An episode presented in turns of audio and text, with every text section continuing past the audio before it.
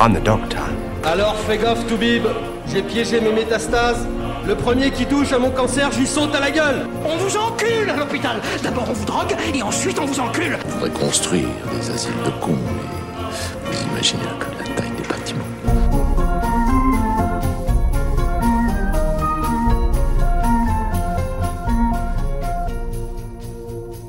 Il y a des personnes aujourd'hui qui clament vouloir sauver des vies, qui clament combattre un système meurtrier, qui tentent de se faire passer pour des défenseurs et des bienfaiteurs pleins de vertus.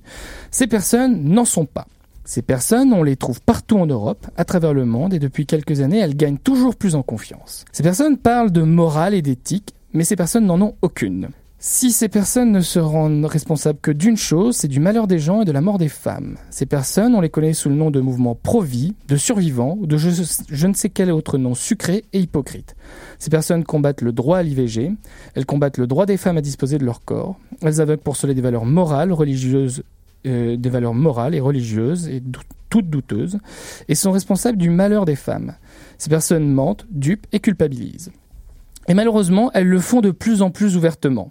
Ce samedi 26 mai, l'association Choisir la vie, qui est une association anti-IVG, organise une journée de formation destinée aux professionnels de santé. Peut-on contourner l'IVG lorsque l'on est professionnel de santé? Formation dans l'optique de permettre aux praticiens de contourner la loi et le droit de leurs patientes. En Italie, 80% des gynécologues refusent de pratiquer l'avortement sous les consignes de l'Église. Au Texas, l'avortement a été déremboursé dans le peu de cliniques qui le pratiquent encore. En Irlande, les militants anti-avortement n'ont jamais été aussi virulents, alors que se profile le référendum pour la légalisation de l'avortement ce vendredi 25 mai.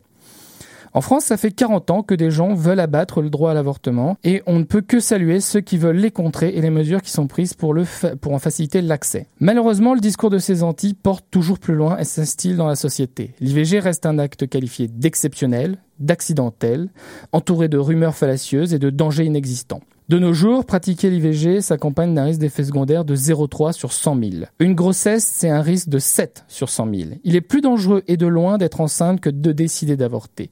Mais on a rarement entendu un médecin ou n'importe qui dire à quelqu'un désirant un enfant, mais vous êtes sûr, c'est quand même vachement dangereux. Hein euh, Aujourd'hui, à l'âge du premier rapport sexuel se situe vers les 15-17 ans.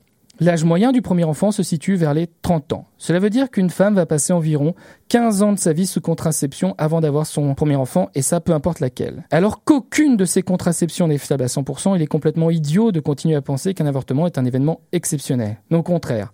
L'avortement, c'est une situation normale dans la vie d'une femme. Et il n'y a que quand ça, quand, quand le considérant comme ça, qu'on arrêtera d'y voir un acte punitif, culpabilisant et violent. À ceux qui participeront à cette formation ce week-end, sachez que le fait même que vous vous considérez comme des professionnels de santé me dégoûte. Et la moindre des choses que je peux vous souhaiter, c'est que quelqu'un ait pissé dans votre bénitier.